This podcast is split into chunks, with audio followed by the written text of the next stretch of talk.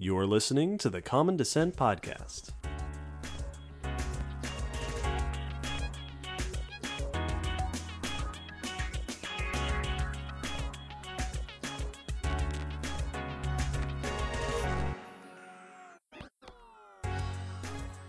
Hello, Will. Hello, David. And hello, listeners, and welcome to episode 57 of the Common Descent Podcast. Spring is upon us here in the Northern Hemisphere. And what better subject to talk about as spring approaches than flowers? Yeah, it's fitting. This episode, we are talking about the evolution of angiosperms, that is, flowering plants. Plants that produce flowers and fruits are the most common terrestrial plants by far on our planet today, but they haven't always been. Nope. And the origins of angiosperms are this long standing mystery. Flowering plants are a huge deal, they have a huge modern diversity, and their origins are a fascinating subject. And this topic was requested several times by Robin and Jake and Jeff and Beth and our patron Lydia. Thank you all for your suggestions. Yeah, popular topic. Now, longtime listeners of the podcast will be saying, wait a minute, a plants episode? You guys don't do plants episodes yourselves. and that's true. And you're right. You are correct. Which is why we are very happy to announce that after the news, we will be joined once again by our friend Aly Baumgartner. Woo! Paleo Lorax, she speaks for the fossil trees. She's going to take us through the story of angiosperms. We're very excited to welcome her back. Aly is uh, wonderful. She's a fantastic guest, so we're excited for that. Absolutely. It's gonna it's it's gonna be a lot of fun. Yes, yes, so stay tuned. But first, a few announcements. As always, a reminder that the podcast is supported in large part by Patreon. We have a number, a whole, a growing list of patrons who support us financially and allow us to continue hosting and running the podcast. If you are a patron, you will get all sorts of cool goodies. So be sure, if you're a patron, make sure you check those out. Speaking of those goodies, there is, uh, by the time this episode comes out, we will have released the 2018 Outtakes Reel for patrons. So look at that. And before the end of the month, keep an eye out for another bonus news. Yeah. If you are not a patron and you're looking for ways to support us, or if you are a patron and you want some merchandise, we have officially opened up a Common Descent podcast store. Mm-hmm. Link in the episode description on Zazzle.com. Get yourself a shirt or a mug or a phone case or a hat or something with our logo on it and show your support. A little bit of that money goes to us, and we get all of the brand recognition as you carry it around Be our billboards. be our billboards. One other thing, we have so a year ago almost, we did a live stream with two sloth scientists and did a live stream Q&A about sloths. Uh, it was on YouTube, it was a lot of fun. We have officially audioified it and that will be showing up in your podcast feed. So keep an eye out for that. The Sloth Chat live stream audio. We're we're finally releasing the audio to the public. So you all can hear Yes. it for, for the first time on your podcast devices. It's coming out of the vault. Yeah, put it to rest. Listen to the discussion. yes, we we waited for the one year anniversary. It's not at all that we continued putting it off for twelve months and just not getting around to it. Yeah, we kept going. Oh, sloth chat, sloth. Okay, sloth Right, chat. we got to do that. Hang on, All let's right. finish. Let's we got to Yep. finish Spotlight and Spooky and other stuff first. I think that's all of our announcements for this episode. Yeah, that's all I can think of. Which means it's time, before we get to flowers, for the news. Every episode, we pick a few items from news in paleontology, evolution, and related sciences, starting with whatever Will's brought. I brought some new species of island mammals found in the Cayman Islands that are only like 300 years old. Oh, that's fun. Island. We like islands. Islands are cool. And these are interesting because of what they entail and suggest, and some of the evidence of how they were found. Uh, this is all new research by Gary Morgan et al., published in the Bulletin of the American Museum of Natural History. And we'll be linking to the press release uh, by Zoological Society of London on EurekAlert. So, these new species of mammals uh, identified on the Cayman Islands. For any of you who don't know where the Cayman Islands are, these are three islands Grand Cayman, Little Cayman, and Cayman Brac or Brock in the northwestern Caribbean Sea. So this is, you know, south of North America, near the Car- Caribbean islands and Cuba, but not with them. They're kind of off to the side. Are there Caymans on the Cayman Islands? No, there should not be. Uh, Oh, not that I know Weird. of. Uh, I know, right? It's there's there's crocodiles on the Cayman Islands. Uh, so close. I believe they're there today. I'd have to double check for sure that what their range reaches to, but I'd be very surprised if they weren't. But we know they were there in the past because the remains of these mammals actually show signs of being digested by crocodiles, Oh. which is why I clicked on this topic. I was wondering. This is. I was like, this seems like a strange one for Will to pick. I clicked on it because the title said new spe- new species found after being digested by crocodiles, and then that was in like the first sentence, and then the rest of the article didn't talk about it again, which is still cool stuff. So we're still going to talk about it, but I was a little like, oh, swindled. The new species are two cousins of the Hutia, which are these large rodents. They they look very much like nutria. They sound similar, but not for the same reasons. Uh, these are big rodents that live in the mangroves of like Cuba today, and so semi-aquatic. The Capromys pilorides lewisi and Geocapromys caymanensis. And then the third was a little shrew-ish mammal, probably insectivorous, called Nesophontes hemicingulus.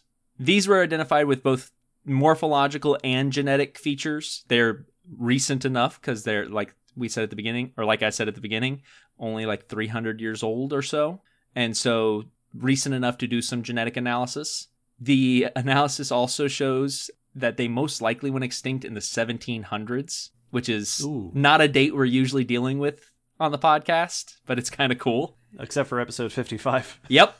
And speaking of that episode, it is almost surely due to European settlers bringing invasive species to the island. Yeah, It's- rats and cats and things. Syncs up way too close. Uh, so they, they say that the, it, they'd be very surprised, basically, if there were a different cause than us humans coming in. In fact, Drat. a lot of the Cayman Islands have been devastated since then. Most of the native mammal species are no longer on the Cayman Islands. You know, so things like the Cayman sloths and monkeys are no longer there. So Cayman Islands have been hit pretty hard, which is why these specimens become very interesting because this actually gives us some insights into the patterns of island extinction. Especially the Capromys have been noted before they went extinct, we believe, because in 1586, Sir Francis Drake visited the Cayman Islands and described some animals that, quoting, were either described as conies, which I'm not sure what animal that refers to, but Hmm. also little beasts like cats. They think may refer to these mammals. Interesting. So we may have actually, you know, the settlers encountered and noted them before they went extinct, a while before they went extinct. And their closest cousins, as I mentioned already, are still found in Cuba. Same genus, just different subspecies.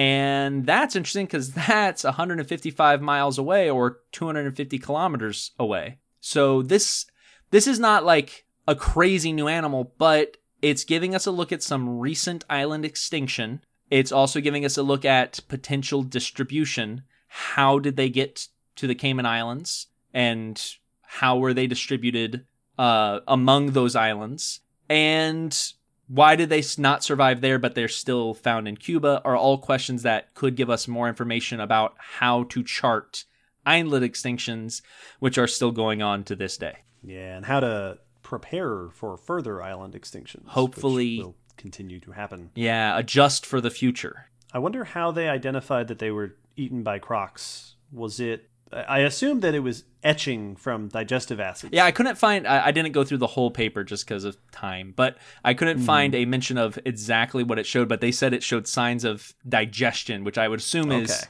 etching, and I assume partial digestion because a lot of crocs fully digest bone, Yeah, that's really cool. right? It's fun. Good stuff. My first bit of news is sticking with the recent trend of non fossil things, not old things. This is about a modern evolutionary experiment. Oh man, with these newses and our our modern extinction episode, we're skewing. That's true. Yeah, we're, we're losing. We're, we're we're falling off the train. We're off brand here. and next episode, the Oregon Trail. How exciting! This is similar to a couple of newses we've we've mentioned in recent episodes of modern experiments showing evolutionary trends. This one is fascinating. It is the evolution of lice on birds. In the past, we've talked about, you know, animals in different environments evolving, you know, see watching them evolve, evolving in response to certain pressures. This is parasite evolution, which is really cool. Yeah, it's it that's a really fascinating topic that gets looked over a lot. This is research by Sarah Bush et al. in Evolution Letters, and we'll have a link to an article by Ed Yong at The Atlantic. Feather lice are ectoparasites that live on birds. They live in the plumage of birds, and they eat feathers and skin, you know, dead skin flakes and such. Uh, Sarah Bush herself is quoted in the article as saying there is, quote, pretty much one species of louse per species of bird. That's crazy. Like a lot of parasites, they are very specialized. Living on different types of birds, you will develop different features. Normally, the lice are this sort of yellowish color. If you've ever seen a louse, you know, these they look kind of like termites. They're this kind of pale orangish color, but they're known uh, across different bird species to camouflage somewhat against the bird that they live in. Cool. And if you're wondering what a louse has to camouflage itself against, it's the bird. because birds will preen. If they spot a louse, they'll snip it out of their feathers while they're preening. This experiment captured a bunch of urban pigeons, so your classic rock, you know, city pigeons, rock pigeons, from Salt Lake City, gassed the, li- the lice off of them with carbon dioxide to completely delouse them, and then experimented by placing lice onto the pigeons. Now, one thing, the one thing that they tested uh, that was mentioned in the paper before they did the major part of the experiment that we'll talk about, they painted the lice Oh. different colors to test if the color actually affected whether they were preened. And they did, in fact, find that the lice that closely matched bird feathers were less likely to be preened. So it does seem to offer an advantage. So then they placed over 2,000 lice on almost 100 pigeons, ranging from white to black to gray feathers. Wow. And they let the lice live there on the captive pigeons for four years, which for the lice was about 60 generations. Wow. Plenty of time for natural selection. And then they measured luminosity of the lice. Basically, are they changing lightness versus darkness? They found that on the black colored pigeons, the lice became slightly darker. On the white pigeons, the lice became much brighter. And on the gray pigeons, the lice stayed pretty much the same. Beautiful. So they absolutely did change over just four years to match partially the color of the bird. They even noted that they started to match some of the lice started to converge with the coloration, the the light lightness versus darkness that we see on other lice species that live on other birds. They compared the the lice on the white birds had had had adapted a lightness that was very similar to a different species of louse that lives on a different species of white bird, Cool. which is pretty cool. That's fantastic. And then to test the effects of preening, they had uh, a certain set of birds that they fitted little plastic clips on their beaks, which prevented them from being able to fully close their the tips of their beaks. Huh. So they could still eat and stuff, but they couldn't quite close the beak, which means they couldn't preen lice off of themselves. Mhm. And they found that on the birds that couldn't preen, the lice didn't change colors. That's so great. So it is absolutely an adaptation in response to preening. That if you're the wrong color, you're going to get preened, and the, the the lice that are better camouflaged are reproducing and spreading their color traits. Really cool. Once again, very simple, very straight. Well, it's not very simple, but it's very straightforward. With just, it's exactly the results we expect, and what a wonderful thing to be able to predict and then confirm experimentally. Yeah, that's once again, anytime we get just one of those really cool, we made an observation, built a hypothesis, tested the hypothesis, and then tested the results of that test. It's just so cool when you can just see it step by step. That's really awesome. Uh, one of the things that stuck in my I, I knew parasites were very species specific. I didn't think external parasites would have been so much so because like fleas just hop all over. You know, I know there are a bunch of different kinds of fleas, but like you know, your your dog could give your cat fleas. That's true. So like that, I'm surprised that external things because like ticks just hop onto anything. Anything. Yeah, Yeah, I get these are spe- specialized lice. But with the ex- the results of the experiment, it makes a lot more sense because now instead of hopping on and off, they're living on this animal. So Yes. that that animal is their habitat and they have to specialize to it. So it makes sense that you could absolutely have one population speciate just like that. If they were Yep. if you would put one species of life on an island, come back, you know, 100 years, there's going to be however many birds, that many lice. That makes sense. That's awesome. and indeed, the paper describes the the situation as the lice adapting to quote host islands. Yes. Yes. That each bird species is basically acting like an island. Dibs on that D&D concept. Ho- ooh, ooh Dibs. I'm excited to play in that game. That's really cool. Nice. All right. Well, to to take it away from the modern a bit and from the planet, I would like to talk about how studying our geology may be able to reveal patterns among the cosmos. This is a weird news selection. Yeah, it is, but they're I cool. like it. They're neat stuff. so this is gonna we're gonna talk about the geological orrery. What a good word, orrery. It's a good word. Listeners, do you know what an orrery is? You've probably seen one, but they almost never use this term. This is that super cool, fancy, mechanical miniature of the solar system. Yeah, like a model solar system that moves the planets. And the really nice Around. ones have gears so that things move in the right move m- right speeds and patterns in relation to one another. And so Yep. you can just you could push Earth and everything else will move as it should. that is called an orrery. And Didn't they? What? There was an episode of Avatar where they had an orrery. Yeah, where they where they were trying to predict the eclipse. they're trying to figure out when the eclipse happens so that they can invade the Fire Kingdom. And then they get chased out of the library. Yeah, that That's one. that's the episode where Appa gets stolen. It's a sad episode. Oh no. Anyway, news. So this research is by Paul Olsen et al. in the Proceedings of the National Academy of Sciences, and we'll be linking to the article by Viviane Callier in Smithsonian Magazine. So a little bit of background for what we're what they're building this idea off of. There is a very cool concept in climate science and uh, astronomy called Milankovitch cycles. And this has to do with the fact that as Earth goes around the sun and other planets do the same and move near and away from Earth and the moon orbits us and stuff's constantly moving all around us, they all have gravity, all of which affect the Earth. Mars, when it passes by, pulls on us a little bit. And when Venus goes by, it pulls on us a little bit. So this all affect the pattern of Earth's orbits. And there's three things that they look into uh, eccentricity, which is the actual path we take around the sun, Right. How oval or rounded our path is. what shape our orbit is, the tilt or obliquity, uh, which is wh- how what angle are we at on our axis, Mm-hmm. and the wobble, because believe it or not, the Earth wobbles. We are not completely motionless. Our axis can just bounce a little bit sometimes, and sometimes more than a little bit, or more than it usually would.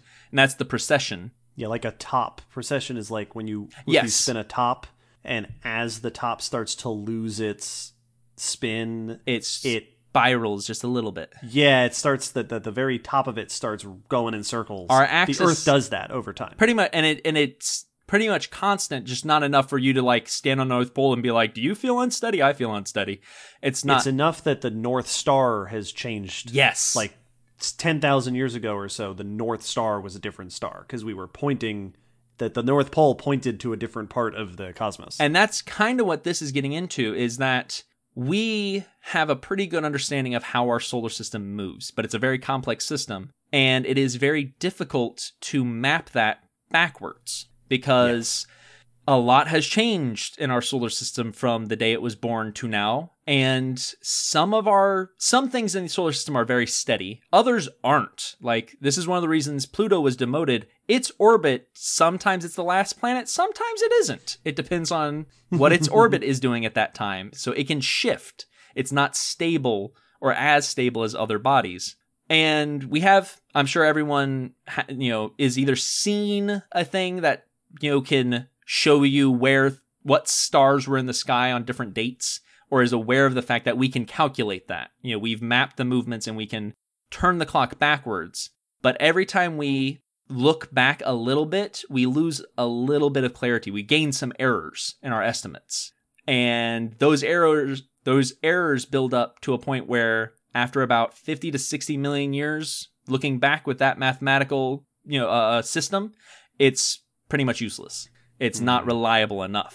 Fuzzy. So, they are hoping that by looking at our planet, they might be able to map a little bit more clearly the movement of our celestial bodies. And this is because as those Milankovitch cycles adjust, the tilt, the distance, the wobble, the shape of the orbit, all of those things affect the climate because that's going to affect how much sun is hitting different parts of the earth for how long. Yep. And sunlight is the driving force behind climate. It heats, it causes things to be cool when it's not there. So that's what changes our climate from time to time as these cycles change. If we look back through cores of Earth and figure out the patterns in climate in the past, we might be able to match those to how other things are affecting us during that time and causing the climate to behave that way.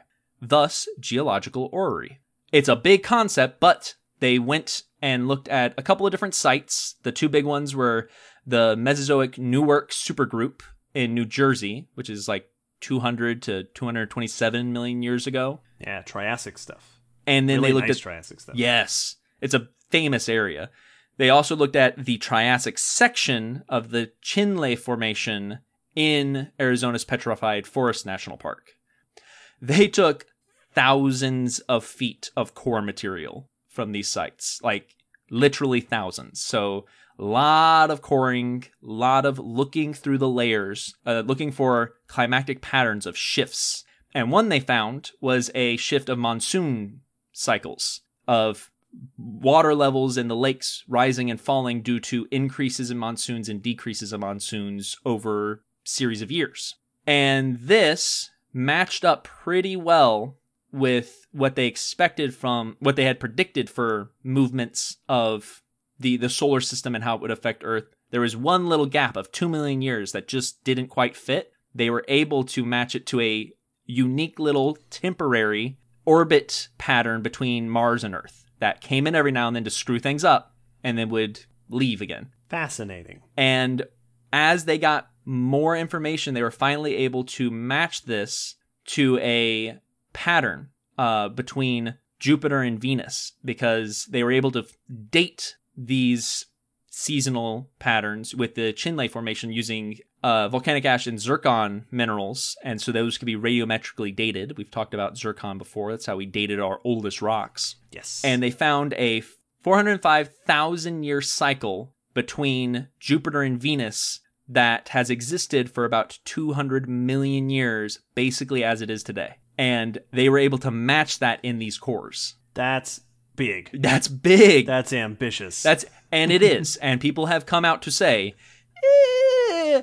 one person was quoted saying, "It is a very complex house of cards that isn't resting on sound scientific foundation." They claim Mm. because they pointed out that there are a couple of gaps in the timeline in the stratigraphy of the two sites. Now, the team was able to go back and uranium lead date the Newark site to show it was a continuous sequence, so there might be some debate there. But the Chinle formation was put down by uh, successive river sediment, so it's not necessarily consistent, which may mean that using that site to date the patterns at first identified at the other site may not be 100% reliable. So people have come out to say, cool, but also that's a lot, and you're not basing it off of a ton yet.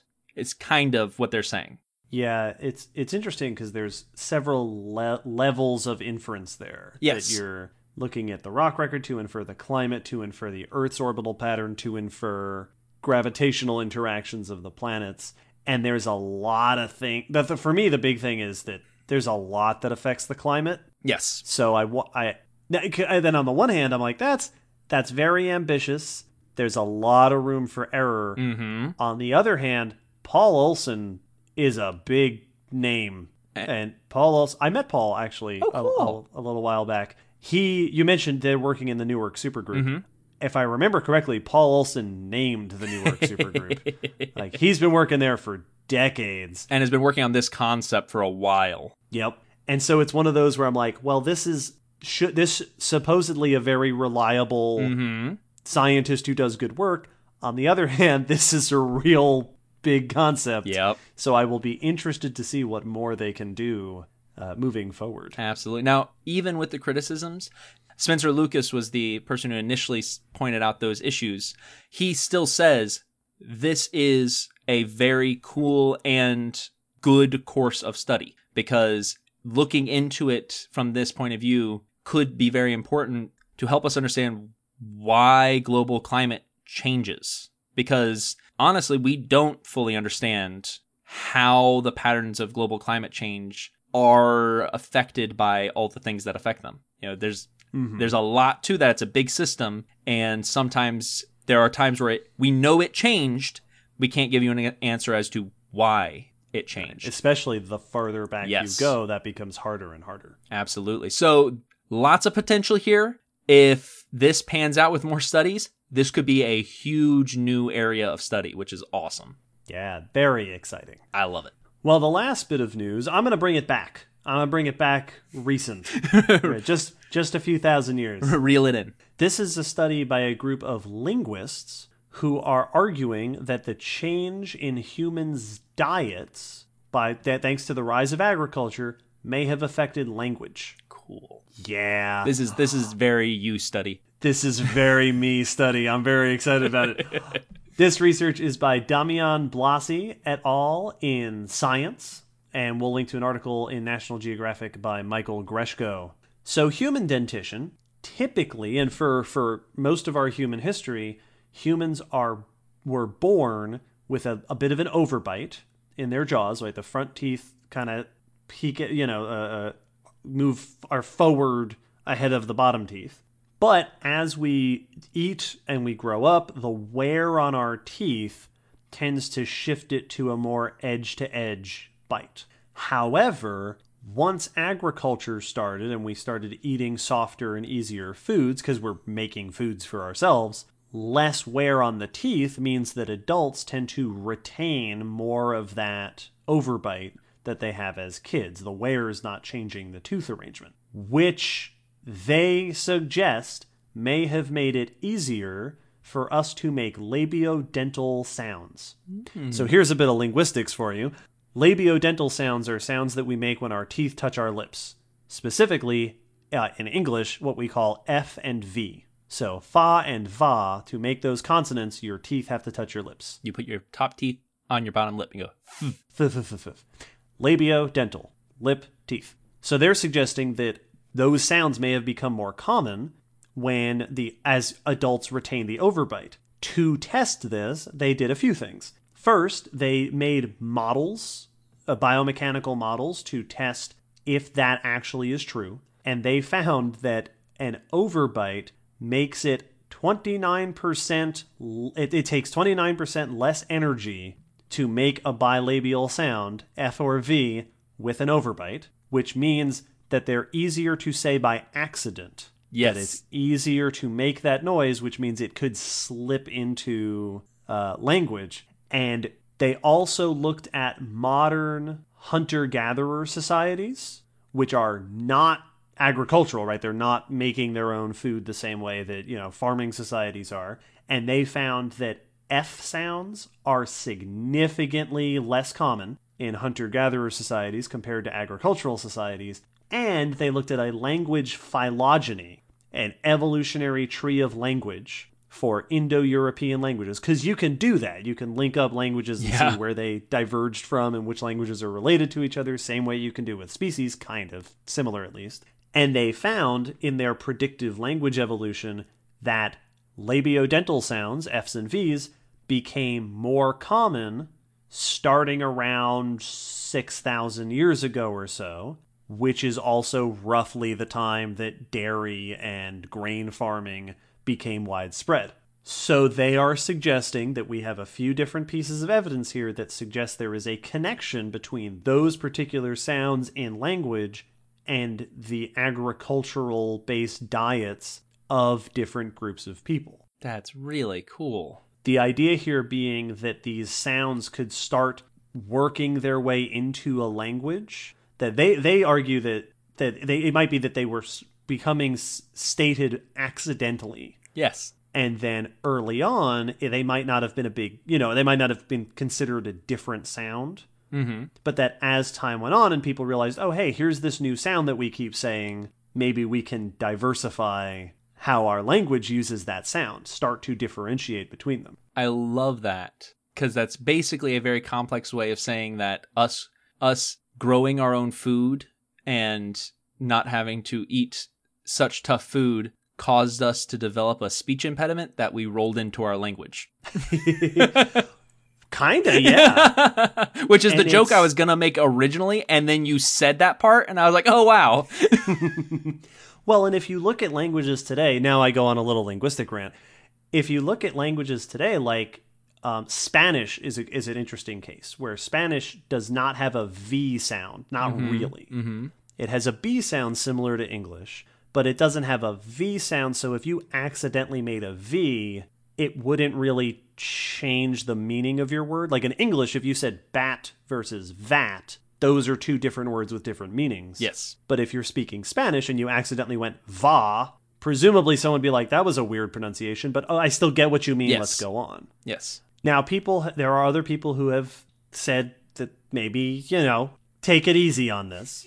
and they've pointed out that on the one hand, language is very flexible and that there are many cultural reasons why certain sounds might come about or and become important or less important. Even difficult sounds, like it's not just about energy efficiency, it's about is it is it culturally significant because then energy isn't going to make a difference. Yep. Especially because while technically it might be energy en- energetically easier to say F's with an overbite, the difference is not substantial. Yeah. Like it doesn't take a lot of effort. Also, people are generally always really cautious when trying to link biological factors with cultural factors because then you start running the very dangerous road of pointing out that certain people are biologically better at certain things Yes. Which is a dangerous path to go down historically. And in general, hu- humans have the same biological tools for Yes. language. Even you know, there's variation obviously, but for the most part, it's not a huge difference. it's if you grow up learning how to do so, you can usually do it pretty darn well. We're not all we're not different enough to have that sort of distinction. And we keep admixing, Yes. which is the other thing that language can do. Is we could just pick up stuff from other languages. Yeah. There's a lot of horizontal gene transfer Yeah. among languages. Well, I think about that with uh, the whole thing. This kept making me think of was accents. Is the same way that Mhm. a a b in Spanish could easily become a v is the same reason that you can understand a Japanese person that has a very thick Japanese English accent because you still get what word they're forming, even if R's or L's are flipping. You still understand the Yeah. word because really it's the sound is similar enough that it's not actually that critical. You know, if they suddenly put a P somewhere in Bob, you'd be confused, but that's not what's happening. Yeah. And there's all sorts of cultural context to it. Yeah. Now, the last thing that these authors pointed out that I thought was really cool is if this is true, right? If there is some biological input here and we can start reconstructing how our biology affected our language, which it, you know, seems reasonable that it may have had some Yep. con- contribution, uh, we might be able to start reconstructing how ancient languages were spoken Oh, cool. languages that we know of through writings, but we don't have anyone who speaks them anymore, maybe we can start more accurately reconstructing how they sounded, which is a really cool idea. That is really interesting. So we'll see. Cool. Indeed. Well, that's enough of that. I got to go off on a little language tangent. Uh, actually, I forgot to mention the example I was going to mention. I was going to do the Korean Spanish comparison, and then I remembered that I forgot the much more closer to home one is that French has two oo's. Oh, There- yeah. There's a, in French, there's a difference between two and two, and in English, you'd be like, "What?" But they distinguish between them. But anyway, that's a whole other tangent. I'm going to stop now. It's time for the main event. Now we're going to go way back to the Mesozoic era to talk about the origins, evolution, and diversification of flowering plants with our friend Aly Baumgartner. Stick around after the break for some flower talk. Yay!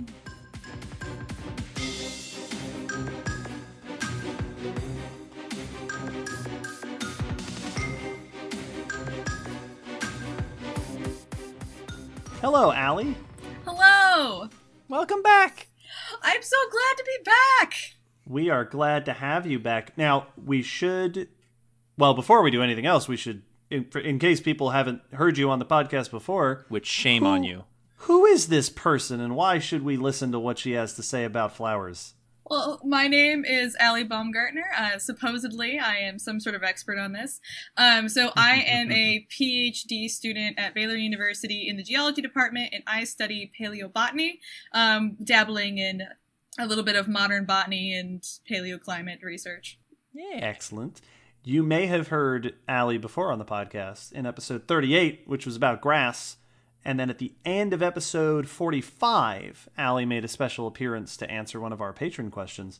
Aly, this makes you the most frequent additional voice on the podcast. You have been on the podcast three times now. It's like SNL hosts. Who's Yes. Yes. hosted more. yes. Do I get a trophy? this makes you Steve It, Martin. it'll now. be in the mail. Okay. Okay. Keep an eye out for it. okay. It's gonna be it's gonna be great. All right. Patrons, if you could send us some money to buy a trophy, that would be really cool. Aly, we are here today to talk about not not just flowers, not just angiosperms flowering plants, but specifically the evolution of angiosperms because it's such a huge topic that it deserves its own episode. But before we do that, of course, what is an angiosperm? What makes a plant an angiosperm? So, defining an angiosperm, there are two ways to do it. You can basically either define it by what it is or what it's not. So, technically, an angiosperm, angio means vessel, and sperm means seed. So, it is a plant that has its seeds in a vessel, specifically the fruit. So, it has these protected seeds. Um, gymnosperm, conifers, that means naked seed. So, its seeds are just willy nilly being spread all over there. Um, Oh so- my. I know it sounds terrible when you say it like that, but it's true. You know, they they're not protected, and so um, the one of the nice things about fruit is that it protects the seed and it makes it easier and enticing to be dispersed. Um, so it's not just things like apples and fruits and stuff like that. Acorns, samara, so like the helicopters from a maple, those are also fruits. Um, and so there are many types of angiosperms. Um, so it's anything that makes a flower into fruit. So even plants that aren't known for their flowers, like grasses, you don't think about, oh, those beautiful grass flowers. Those are still flowering plants because they make flowers and fruits. They just might not be like apple trees or things that we're we're used to. hmm So every plant that makes a flower makes a fruit, and every plant that makes a fruit makes a flower. Yes, because that's where this is literally the birds and the bees right here. Um, because that's how you that's how you pollinate and make fruit. Um, so flowers are where fruit come from. So basically, you have the flower. Um, it's pollinated. You the the pollen goes inside. It fertilizes the uh, the ovule, and that develops into this fruit. So yes, these things always go together. Okay, so what are some of the the more nitty gritty details of what makes. We don't have to go into all of them because I know there's a lot. There's a lot. If, so you, if we were in biology class, what would the teacher explain is the rest of the angiosperm traits? episode is taxonomy. oh, no, we're not doing that. Um, so there are um, so not just having the so having the fruit and having the flower, also aspects of just the seed itself. You have um, a double integument, so you have two layers that are protecting the seed, and you have double per- fertilization. So that's basically what's like making this that fertilizing the seed and fertilizing the uh, like the fleshy part of the fruit. Um, and then there's also aspects of the wood. So the wood in angiosperms is much uh, more refined, you could say, than uh, the wor- the wood of gymnosperms. So other other plants that make trees, um, their wood is not as um, efficient in the way that it uh, you transport water and nutrients. Alright. Okay, so we're talking like pine versus oak. Yes, yes. And so if you were to look at the way that um, specifically like uh, water um, moves through the plant, it's superficially the same. water moves through the plant through tubes, um, but the way that it does that is different um, because um, basically the way that it works in angiosperms is um, if something is damaged, it is easier to if if parts of the wood are damaged, it's easier to like block those off. Like, hey, we're not going to have anything to do with them anymore. It's harder to do in a in a gymnosperm. All right. Yeah. Okay. So there there are other other other things, but I am not as interested in them, so I, I don't know if I can give you a uh, an interesting explanation. Oh, that's fine. I'm sure we'll get more into it in a little bit. Oh, there's a lot.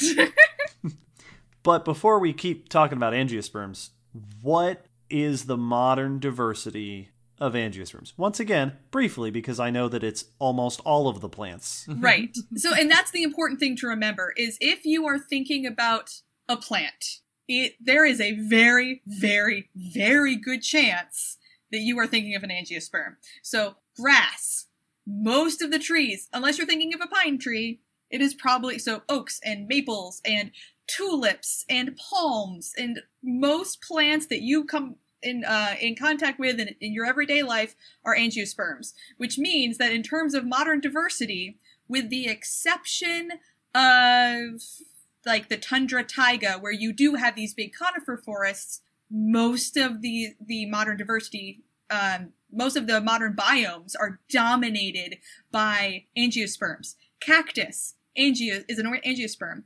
Grass is an angiosperm. Most um, hardwoods, though hardwood trees, those are angiosperms. So by and large, if you can think of an environment, it's full of angiosperms. And if you look out your window, Yes, unless see. you are in a cabin in the woods in, you know, northern Canada, you're probably looking at angiosperms. This, this sounds like those old horror movies. They may even be in backyards near you. It's true, your lawn is angiosperms. so I guess maybe a, a better question, uh, an easier question is what are not angiosperms? That is a very good question. So the groups that are not angiosperms, um, there is one other group of trees. So that's going to be your gymnosperms, um, and that's conifers, so pine trees.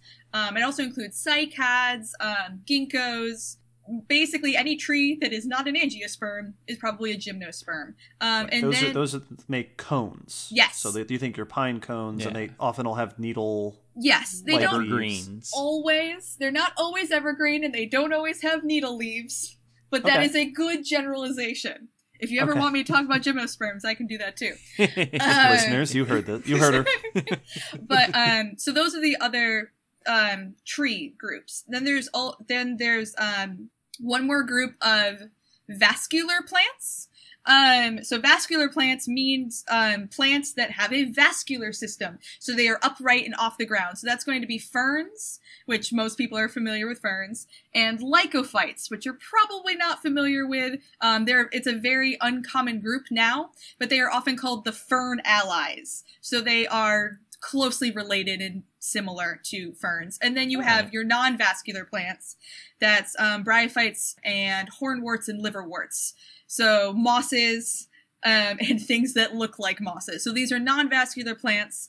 They don't have a vascular system, so they don't have a water system to allow them to grow tall. They basically have to be really low um, and close to the ground because they cannot transport water up. Right. Cool. Yeah. Cool. Excellent. So then everything else is what Everything we're talking about today. basically everything else. And so there's I, I keep talking about trees. I am biased towards trees. I like trees best. They're charismatic and cool. um, but you also have shrubs, which just tend to be smaller trees with more branches. So if you take With a less tree, ambition. yes, exactly. If you take, they lack focus. So if you take, so if you take a tree and like scale it down and multiply the number of stems, that's a, a shrub or a bush All right. and and then you have herbaceous things so when i like when i talked about grass before so these are things that do not have that secondary growth where it grows out and grows wood um so these tend to have a shorter lifespan tend to year, live a year or, or so so that's going to be like wildflowers um yeah grasses that sort of thing Cool. Okay. Do you have a favorite angiosperm? oh wow um that's hard That's mean. that was i was not prepared for that um This question wasn't on the list of No, questions that I, I sent not pre- to Aly. I did Pick not your favorite prepare for child. this. I know. Well, okay. I can tell you what my favorite scientific name is for an angiosperm. That'll do. Um, it is the sweet gum tree. It is liquid amber styraciflua. And the reason it's called Oh, that's liquid cool. amber, I know, right? It's such a good name. That is. That's a good name. Liquid amber is the genus. The- Liquid yes. amber. Yeah. Liquid amber. And it's because it has this beautiful golden resin um, that comes out of it. Yeah. Ooh. I know, right? And sweet gum, I also like sweet gum trees in general. They have really pretty leaves that look like, um, oh my goodness, um, what? Oh my goodness, I didn't watch the movie as a child because I'm a terrible paleont- uh, paleontologist. Tree stars. Tree stars. It looks like tree star leaves. That's Will it. was Will was on top of it. uh, yeah, so yeah, so um, sweet gum trees, their leaves look like um, they they look sort of like tree star leaves, and then they have these really funny fruits that look. They're called gumballs. It's a s- it's a sweet gum tree, and there's they're about the size of a golf ball, a similar texture. They're kind of they're um, they can be kind of spiky looking. My Oh, yeah. cat loves to play with these. I played with those. when I was a kid, we had one of those in my yard somewhere at one house, and I remember those. Yeah, they're they're very common in the in the southeast uh, of the U.S. I love sweet gum trees. All right. Yes. Nice. No, I We am there with you. gum- I didn't realize what they were, but yeah, those are awesome. You learned something. We have sweet gum at the Gray Fossil site. Yes. Yes. because yes. that's where I learned the genus liquid amber. Liquid ambar. Yes, ambar with an, uh, an Ambar. extra A. All right, so that's some modern talk, but let's let's rewind the clock. Let's go back to the Paleozoic, right? So we're hitting 300 million years ago or so and earlier, before there were angiosperms. What plants, if we're walking around in a carboniferous forest or a Permian forest before angiosperms really show up, what kind of plants would have been the big deal vegetation? well, let's go back even further. Oh, sure. ho. Yeah. Go right ahead. You take the reins. Aly, take the wheel. Botanist here. Um, so if you go back to like the Silurian or the Devonian, that's where you're going to get your earliest land plants. And so that's where you're going to have like Rhynia, so from the Rhynie chert, and that is basically a little bit more than a stick. Um, so there, there's not much going on. So you're not really the earliest plants tend to be very small. They're not very well vascular vascularized. Um, they tend to be in these wet environments, so they don't have to move water very far. So that those early plants, uh, they don't have seeds; they have spores. So those groups are not really represented by any analog today. Those are gone. Um, and then through time, we then um, as we get into those coal swamps and the carboniferous, that's when we begin to see things that superficially look similar to what we have today. There are trees, but there are no trees like what we have today. So you have these um, related to ferns and related to these lycophytes, these fern allies. So they're they're vascular plants, but they don't have seeds. They are still these spore plants. So uh, basically, just sending out their uh, reproductive uh, bits into the ether and hoping something good happens. so that's what we're seeing in um, throughout the middle to end of the Paleozoic. And then when we get into it towards the end of the Paleozoic into the Mesozoic, so into the Triassic, that's when we see the rise and the uh, the spread of gymnosperms. So that's going to be your ginkgos, your conifers, and your cycads. So they um, they had their day. So this is when we see the rise of these large seed plants, and there are other there are other seed plant groups. There used to be seed ferns uh, that are no longer around today. Um, but yeah, so that's what really dominated in, at the end of the uh, Paleozoic and the beginning of the the Mesozoic. The uh, dominant um, feature of the landscape is going to be these gymnosperms. So if you think about um, if you think about dinosaurs, you're probably not going to have uh, you're probably not going to have any grass. That wasn't really widespread until much later. Um, you are going to have some flowering plants, but probably not for most of the time that you have dinosaurs. It's going to be ferns and cycads and conifers. Cool. Yeah. So in the Triassic, you're, we've got you know our earliest mammals and turtles and dinosaurs and stuff are growing up without angiosperms at all, with those gymnosperms and friends. Right.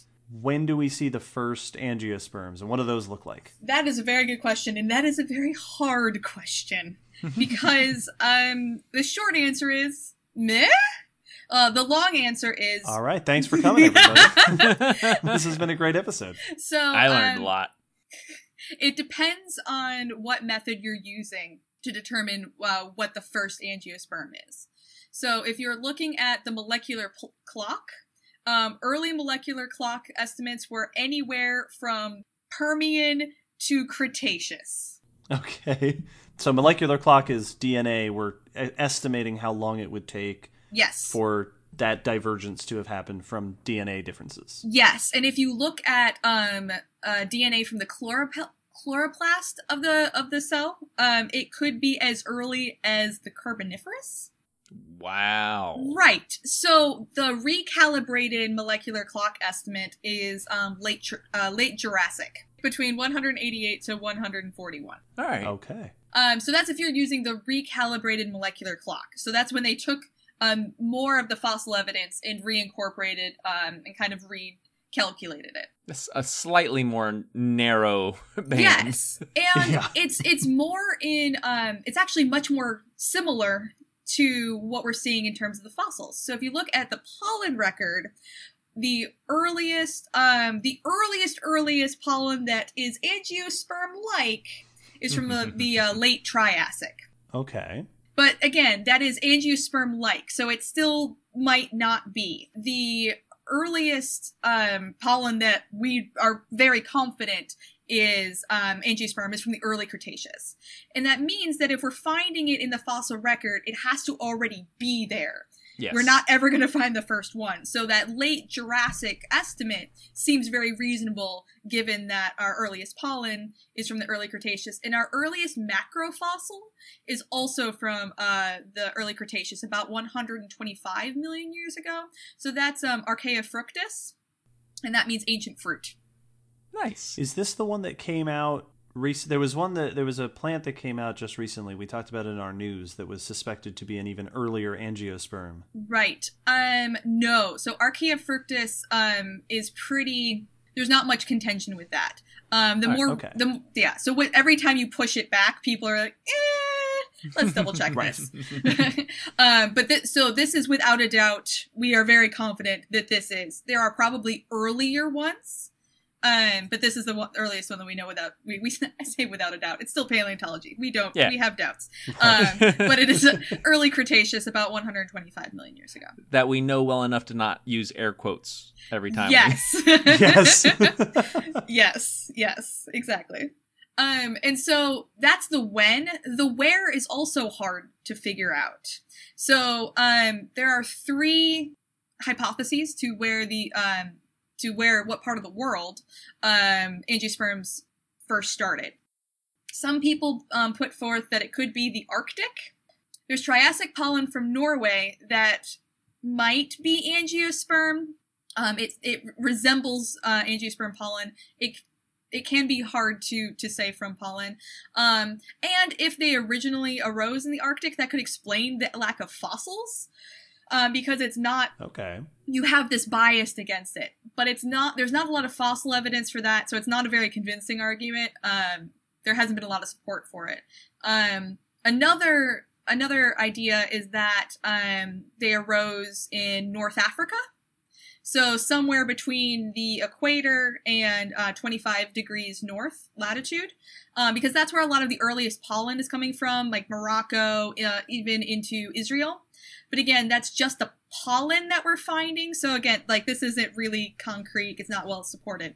The most um probably the most well supported uh, idea of where the uh, angiosperms first came from is the tropics so today the tropics are the um are the center of modern diversity of angiosperms. Yes. um and just because it is the center of modern diversity you can't necessarily assume but that's also where we're getting um we are getting fossils from there and also the um, basal angiosperms. So the modern groups that are most similar to the early angiosperms are found in very high percentages really high proportions in um, the tropics specifically in southeast asia and southwest uh, pacific islands so Alright. Okay. so the the thought is that if we have all this diversity here and we have the oldest groups here, maybe that's because that's where they came from.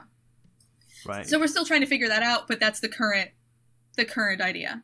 That's like I know it's something that obviously if they started they had to start somewhere. right. But until you were saying it, I didn't think about how weird a concept it is for it to be like, "Oh, have you seen the angiosperms that are only right here?" Like that's such an alien co- very much like when we talked about grass where it's an alien idea to picture a world devoid of grass. Like right. what what do you carpet with if you don't have ga- grass? It's angiosperms What's your kinda has- made of? Yeah, like angiosperms kind of has that same feeling of like just finding them in one area of the world. I my brain just always kind of treated of like, and then so, like at some point there were angiosperms, but I can't picture there not being angiosperms because they're everywhere. Right. It's just that's such a weird concept of them being in one little area. Right. And well th- that's because like that's easy to that's easy to do, right? Because plants are kind of the green background. Yeah. And so you never really think about like where did they come from? Mm-hmm. Um, and even today, so some of the research that I do is looking at how um, groups of plants that have origins in different parts of the world, so whether or not they are more Gondwanan, so they have a southern hemisphere um, Oh. origin, or they're more Laurasian, so more northern hemisphere, and how they have these different relationships um, with climates which is really interesting because that's not something that people normally think about. We think about that with animals, but we forget exactly. that plants do the same thing. Well, because since since plants don't, you know, go on migrations, you know, Well, they do, but very slowly. yeah, exactly. Yeah, exactly. Like you can't you can't watch the annual conifer migration. The mass sponge migration. Uh, yeah. So since they're not moving in that way, they they literally grow to where they're going. Right. Yeah. Right. it is it's a weird. You have to kind of rewire the way you think about distribution. Yeah, and and not even just like where in the world is Carmen Sandiego of these plants, but where what kind of environment. So we also don't know that. Um, so we have again a couple of ideas. So there's the um, possible herbaceous origin, basically that um, they were pro- you know the idea that they were um, small and they were basically weeds and they lived in the understory and um you know then burst forth when they got a chance. I mean there is some there is some support to this but it's mostly the absence of not support. Um so there's very little angiosperm wood from the, the earliest. So the idea is like well maybe they weren't making wood. Um their seeds tended to be small and thin. Uh, they had small leaves. Um, they were they seemed to be like what we'd expect um, if they were weedy, but the the record is biased towards these riparian environments, these river environments. That's where you get fossils, um, and this is and that's not the environment where we find a lot of our basal angiosperms. So maybe that's not where they started. Um, my favorite hypothesis is uh, i just like the name. It's called the dark and disturbed hypothesis. Ooh, i know. Nice. it's so good. The evanescence Yes. hypothesis. um, and that's basically the dark and disturbed uh, hypothesis is basically that um, these plants were living in these understory, low light, closed forest, wet, disturbed environments um, that had a lot of flooding, and that's based on um, which is this basal angiosperm, this modern angiosperm that um, is one of the most uh, it's one of the oldest members of the group. Um, but again we don't have a fossil record that actually like supports this. It's just based on the modern maybe that's where it came from. And then the last is the last um, potential origin is the aquatic origin so nymphaeales is another group of of these basal angiosperms these really old angiosperms so nymphaeales is the water lilies so they uh, water lilies are aquatic. Um, And Mhm. so possibly there has been some discussion that possibly Archaefructus, that earliest confirmed, yes, we're pretty sure you're an angiosperm, um, is actually part of that group, is part of uh, Nymphaeales. If that's true, then that would lead, um, that would help support the uh, this aquatic origin. As it stands, there is phylogenetic support for all three of these origins. Um, there's only fossil evidence to support the herbaceous and aquatic origins. In other words, uh, we don't know. This would be the equivalent of the aquatic angiosperm hypothesis. Not quite. it's this is it's funny because we've done a few different origins episodes. We did humans, Mhm, we did mhm. birds, we did whales. Episodes 18, 37, and 41. and each of those it was it was nice because we were able to say here's all the steps. Here's all the steps we see in the fossil record. This Yeah. wonderful, beautiful transition. This discussion's starting to sound a lot more like when we talked about snake evolution Mhm. Yes. where it's like there weren't snakes and there were snakes and here are our ideas that we're not sure which one is right about where they came from And that's not surprising if you think about the fact that both plants and snakes have a much lower preservation potential than a lot of other groups. This Yeah. is very true I, I had I was explaining this to one of my students um, yesterday, actually, that while plants preserve much better in the fossil record than most people think, because most people think that they don't preserve, um, so it is Yes. greater than zero. um, it's not nearly as high as say bone. Um, you know, they have hard par- and wood. If you get wood, there are people who work on wood, and you can say things based on wood, but it's not the best way to identify a, a, you know, a plant. In fact, the best way to identify a plant is based on its flower. So, well, Ah, angiosperms. okay. But yeah, the best way so to yeah i- angiosperms must be very convenient yeah, so so the best way to identify an angiosperm is by its flower, um, because um, the wood can be super variable and can be very similar between distinct groups. Same thing with uh, leaves. Leaf shape is super variable, so looking at the le- looking at the leaves can't necessarily help you identify it. Um, but flowers are super ephemeral, right? You're only going to have flowers whenever it, Mhm. it flowers. So spring, fall, Right. whatever. So, you know, leaves might be on the tree all year round and they periodically drop them, or they don't, but you know, they, they are on the tree all year round and they make a whole bunch of them. But flowers often don't fall off the tree. They often just kind of turn into the fruit. Yeah. So unless you preserve it when the flower is flowering, you're out of luck. yeah So yeah, and especially if these things, um, or if they are originate in places that aren't going to be preserved, and they aren't made of something that's likely to be preserved, it just compounds it that. But looking for, um, looking for the earliest angiosperm is there's a lucrative uh, a lucrative thing to look for because I have seen so many papers. You have talked about these papers. I've been to Yeah. talks. People are really interested in finding the earliest angiosperm because it's not something we know about, and they, it's you got to have that money shot of showing the the uh, reconstruction of the flower. Yes. Yeah. That's when you know you've made Yep. it. Interesting. Is there much in the way of a transition in the fossil record of angiosperms? Like, do we see the gradual development of our, of familiar traits? Not really. Um, so paleo, so Archaefructus, um, it, it, it is a little bit more, um, like you can tell that it's an like it's older, but it still looks like an angiosperm. Um, and that's the thing. So like even in the in in the Cretaceous, um, honestly, the biggest difference between um, early angiosperms and later, you know, modern angiosperms is that my my colleagues and I joke that in the, the, those early angiosperms were just trying everything. So you have all sorts of shapes, and like, we're just gonna test this out. Um, so, for example, um, early sycamores. Um, sometimes you would have um, just a single leaf, and sometimes they would be compound, and sometimes they would be lobed, and sometimes they would have more lobes or fewer lobes. They're just testing everything to see what sticks. Um, and then as as time goes on, you have um, groups beginning to be more limited in the like the shapes of their their leaves and things like that. But by and large, it's there are no angiosperms, and boom, we got angiosperms.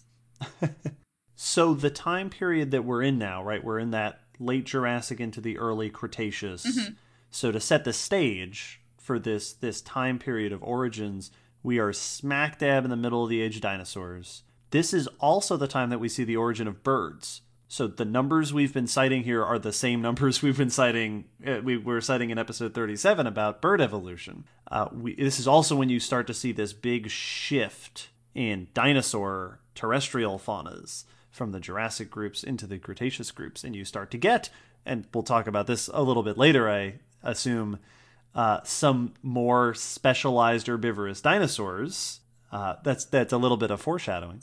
Nice. So this was a dynamic time. Yes. Well, and if you think about it, it would make sense that you're going to be seeing all of these changes uh, in the the for, the fauna because you have these changes in the flora, right? Because that means you're getting these new environments that somebody's got to try out. So that's you're, you're seeing these this diversica- diversification of both these animal groups and the plant groups at the same time, which is cool. It makes sense. I mean, Yeah. that you you expect to see that because plants are kind of important for the food chain. A little bit. We are the most. I say we. I'm not a plant. Oh, we're learning something about Aly. I wish I could There's a- photosynthesize. Pamela I- She's- Aly.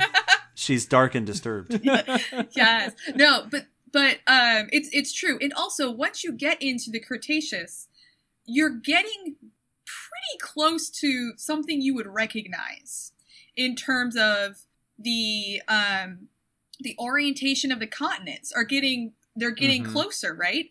Um you don't uh you're you're seeing, you know, like the um the sea in the center of North America is going away. You're beginning to have a modern um, orientation of the of the um, of the continents. You're having um, um, the modern groups are becoming more common, and so we're, we're beginning to get to something that if you were to get out of your time machine, apart from the very large dinosaurs, would sort of seem normal. Yeah, just once again drives home because you know so often people group all the Mesozoic together and all the dinosaurs together. It's like it went from an alien landscape at the beginning of the Mesozoic to something that you could have seen yourself gardening. Yes. Yes. and that's that's significant. Like the the entire backdrop of the world shifted. Right. Because, you know, you are in the Paleozoic and it is a foreign world. And then as you move through the Mesozoic, you're you're getting closer to home. And then by the time you're in the Cenozoic, you know, this is basically normal. What's really interesting about this sort of origins mystery is that, and one of our requesters actually requested it this way, who requested this topic, Darwin referred to it famously, the origins of, of angiosperms, as a abominable mystery. And that was 150 years ago. And I agree with him. Because The smart guy, that Darwin. I know he, Episode 28. he's going somewhere. Um, but yeah, we we still have so many questions. We don't really know what they what they actually looked like because most of what the best way to actually know you're looking at an angiosperm is by looking at the fruit Right. or the flower. And so it is it can be really difficult to have an idea of what the rest of the plant looks like. Um, we're not 100% sure who they evolved from. Um, they're probably sis- a sister group to to gymnosperms, so they're like they're cousins rather than one leading to the next. Um, we don't know where they came from. We don't really know when they came from. Um, so there's a lot there. It is still a mystery. Um, and there, there's still a lot that we need to do. So we need funding so that we can go out and dig up a whole bunch of rocks to try to find these things. Absolutely. So let's get talking then about angiosperm fossils themselves, what they look like, what sort of fossils we know, after this short break.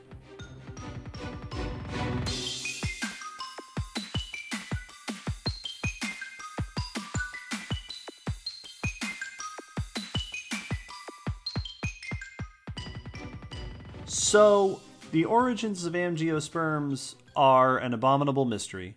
Yes. But I'm curious to know what do angiosperm fossils look like? How Yes. do you know when you see a plant that you're looking at an angiosperm? So the best way, like I said before, the best way to tell that you are looking at an angiosperm is if you have a flower. Mm-hmm. Right. Because there are, by and large, um, many other aspects of of angiosperms can look very similar to some groups of uh, gymnosperms. So in North America, we are when we think of conifers, we think of needle leaf evergreen. And there are some deciduous uh, conifers even in North America, but in other parts of the world, there are broadleaf conifers. So they there are con- the conifers have leaves that we would associate with angiosperms. So Right. having a broad leaf is not necessarily a good indication. Really, the only way that you can tell that you are looking at an angiosperm is if you are looking at the fruit or the flower. So flowers nowadays, most people recognize as being a tool to entice pollinators. Yes, it's true. What did flowers before pollinators were widespread? Like, cause, cause were flowers a big thing before pollination interactions were widespread, or because that because I know that like the pollinator symbi- symbiosis was something that kicked off at one point, but I don't know. Were there many flowers before that? Were they doing something? Well, actually, kind of. So there are right. other groups that have things that are similar to f- fruits and flowers. So the um, the Bennettitaleans, uh, which is an extinct group um, that we're not quite sure who they're related to. Um, Ah. it could be gymnosperms, it could be angiosperms, it, they could be their own thing um, separately. Um, but they have basically these superficial fruit flower organs. They're not the same as angiosperms, but they sort of fill the same role. This is not the first time that a plant was like, you know, it would be great if I had a little bit of help. Uh, so, so uh, yeah, so even before angiosperms, there were groups that would um, that would try to you know entice All right, cool. animals to do them a solid. Interesting. Neat. Huh. Yeah. What are the features? So I, I, I we we read in that the new potential earliest flower that Mhm. we reported on in the news in episode something or other. I don't remember the news. what? They were talking. I know. I didn't have the topics. I don't have all the news. Yeah, the news is hard. That's fair. they were talking about the seed. Yes. So you can tell an angiosperm seed Yes. from, say, a gymnosperm seed. I assume because that's what defines the groups. Right, exactly. So it's uh so like I mentioned at the beginning, um so in the seed you have this double integument. So you have two um basically skin layers on the outside of the, the seed and you'll have double fertilization for that reason. Um so having a double integument is a good indication that you are looking at an angiosperm seed. Um however, s- that's while you can do that, um, that's not going to be um, a particularly common way, um, just because the amount of the amount of technology you need to be able to see that because you will either need to actually cut the seed or scan the seed in such a way that you can see the double integument layers. Okay, so this is super microscopy, Uh huh. X-ray scanning. Ah, Yes. I, It's well, hard. speaking of of super microscopy, earlier you said you mentioned the earliest angiosperm pollen. Yes. How do you tell angiosperm pollen from other plant pollen? Yes, I was going to ask that too. So, it's on a bee. okay. It's being carried by a bee. this is the part where I'm going to refer to my um, paleobotany introduction to paleobotany uh, class notes yes. because Oh. I don't remember off the top of my head. Um, but I have like, I, I have my notes here for this very reason. Yes. Okay. For uh, the for the listener, Aly is holding a book that has plants on the outside of it it's true. and many pages. Admit- it, I, I filled it. Okay. uh, so the long answer is that it has um, tricolpate pollen. So that re- Oh, of course. that refers to the shape. Um, I do That's not work with pollen. I work with leaves. um, but it is the shape of it. And also, um, if you have the pollen structure, so not just the pollen grains, but if you actually have um, like the, uh, the the the part of the the flower or the cone um, that has the pollen in it, you can actually see based on um, like how it's arranged. Like, I am not. This is not what I do. Okay. Um, but, but how it's sort of held in the plant before Yeah. it's released. exactly, exactly. How they um, store it. Right, exactly. Um, but the thing, ab- the- so the thing about it, it's basically you. It is much harder to say for sure that this is an angiosperm based on the pollen. Um, so there are some pollen, there are some types of pollen that, uh, some shapes of pollen that are super distinct. Like, um, pine pollen looks like Mickey Mouse. So, Oh yeah. yeah, I've seen that picture before. yeah, that, so that's the pollen grain that uh, most people know. But other groups um, can be a lot more variable or just less distinct. Um, and this is going to be old. Not that that really matters. Pollen is basically indestructible. Um, but it's again, the, this is mostly based on um, like being a being an angiosperm is primarily based on having um, these fruits and flowers. So the pollen isn't necessarily going to be the best way um, to identify it. Okay. That's good to know. It sounds it it really does we keep reinforcing this point that all the convenient stuff is not identifiable Mhm. stuff. Right. So the most commonly preserved part of a plant is the leaf. And Yes. the leaf is one of the worst ways to identify a plant. That's what I, I- I- use. I feel like that's Oh, probably got to be like if you were able if if someone were to come back after their time machine trip and be like, "Well, I got you a few hairs yes, exactly. Uh, yeah. for you to identify visually." Yes, it, that is precisely it. It's something that you shed a whole lot of, but Mhm. it can, it can be super variable. Like, what if you permed that day? Now we think you got curly hair, but that's not Yeah. real. Yeah, it's that's it's just like that. So what are some famous angiosperms from the beginning of angiosperms? What are so every every all of our origin stories have these famous Yeah, the big names. Archaeopteryx and and Ar- Ardipithecus. What are who are some of the superstars of early angiosperm evolution? Well, there's Archaefructus that I mentioned before to go with that A Mhm. pattern of those you know important ones. Yes. So, um, Archaefructus, again, that name means ancient um, fruit. So that is the earliest. We're pretty sure that that is actually an angiosperm. That was found in China, and I, if I remember correctly, they have multiple parts of this. So they they Oh, have they have found that's multiple. nice. Yeah, they found multiple specimens. They found mul- multiple parts. So we can be pretty pretty sure actually an angiosperm. The earliest could be angiosperm macrofossil is uh, Sanmiguelia, and that's um, from the Triassic of Colorado. Oh. But there's not a lot of material. It seems like it looks like it's an angiosperm, but it could be um, it could be one of these more derived gymnosperms. We don't have a fruit. Okay. Um, there are things that There's tricky gymnosperms. Exactly. there's been debate. We think it might be a fruit. We think it could be a cone. It's it's unclear. But also, Triassic would push back the origin substantially, um, especially considering what we expect from um, the molecular clock. One other um, early, like famous early angiosperm could be an early angiosperm um, is uh, Nanjinganthus. So this is from China. This is from the early Jurassic. So this is about the um, it still falls within what our molecular clock would estimate at about 174 million years ago.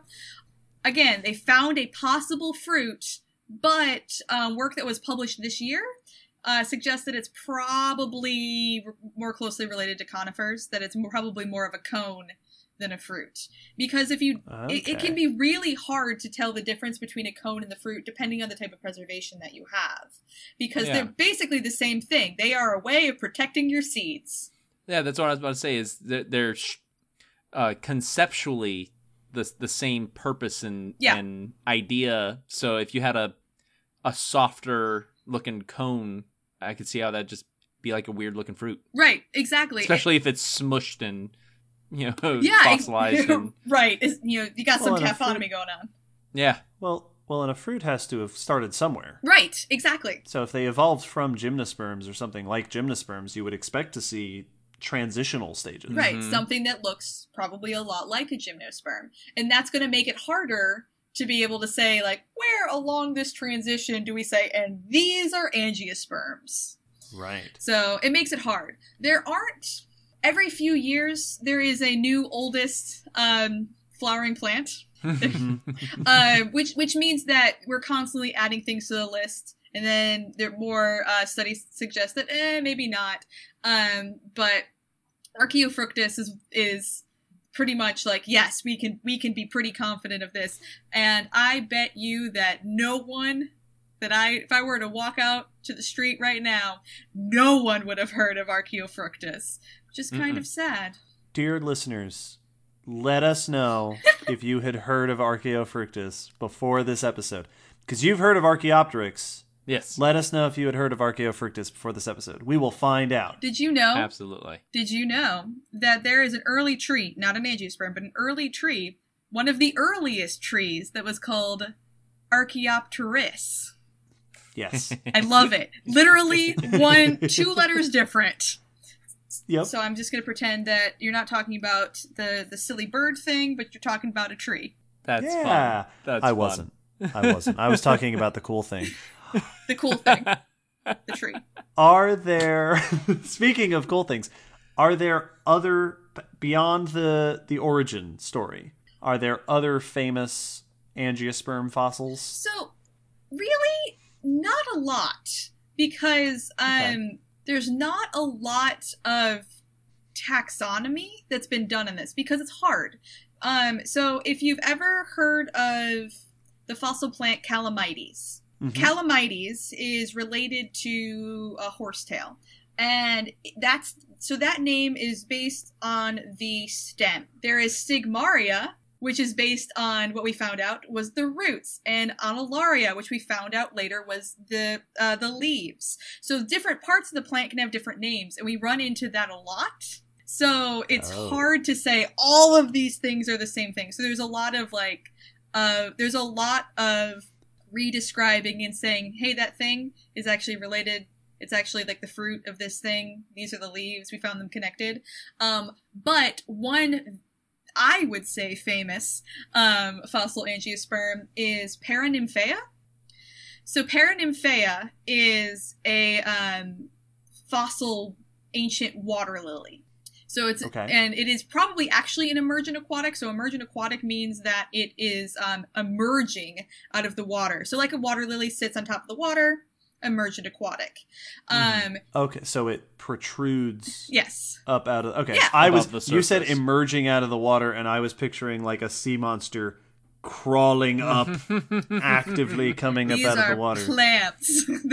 they do less moving. That, that's why I was confused. uh, but so the the cool thing about My God, that's horrifying. I don't like this. Oh, thank goodness it's extinct. you don't. Oh, I probably shouldn't tell you about you know Venus flytraps and things like that. That they do move. No, you shouldn't. It That's eats a whole what? other episode.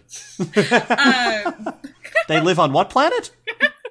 Uh, but so so the, one of the cool things about Paranymphaea is that is it is a um, Paleocene indicator fossil. So Oh. yes, so you don't have Paranymphaea in the Cretaceous, but if um, but you do find it in the very earliest Paleocene. So if you and it's a really it's a really pretty leaf. It's mostly found from leaves.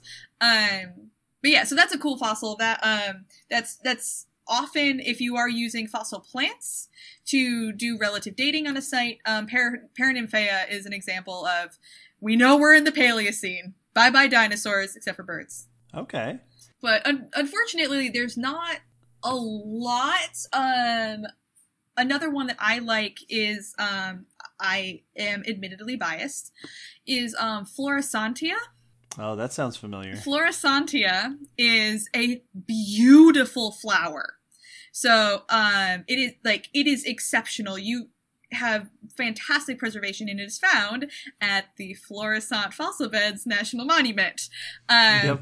where I was once an intern, and it is it is beautiful. So if you ever look up pictures of Florissantia, the the preservation is fantastic, and it's just a really pretty flower because it- looks like it could have just fallen off of a tree and landed on a rock, and like, look, Florissantia.